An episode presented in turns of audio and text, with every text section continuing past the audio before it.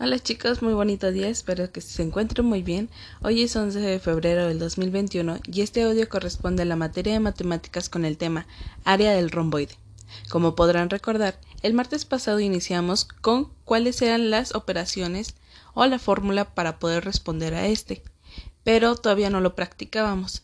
Entonces el día de hoy nos toca hacer la actividad número 4 y la actividad número 5 que corresponde a llevarlo a la práctica. En este caso, la actividad número 4 dice encuentra el área de los paralelogramos y responde a la pregunta. Aquí les voy a recordar un poquito. El cuadrado, el área del cuadrado se obtiene multiplicando el lado por lado. ¿Qué significa?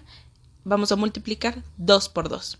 En este caso, les voy a mandar un video igual a sus mamás para que identifiquen que 2 por 2 son 4, entonces 4 cuadritos deben de caber dentro de este cuadrado, para que también lo lleven a la práctica con su geoplano, ¿sale? E identifiquen esta situación.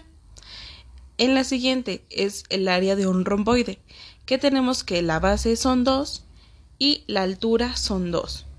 Entonces aquí recordando que el área, para sacar el área de un romboide es base por la altura. Entonces sería 2 por 2 y también vamos a identificar si es correcto que aquí caben cuatro cuadritos. Y así se van a ir con los otros dos que es un rectángulo y recordando que el, que el área de un rectángulo se obtiene igual base por la altura entonces sería 4 por 2 y aquí obtendrían ustedes cierta cantidad de cuadritos que también lo van a verificar con su geoplano. Y por último tenemos otro este romboide que el cual dice que la base son 4 y la altura son 2. Entonces ahí también van a identificar eh, a cuánto corresponde es el área de este de este de esta figura, ¿sale?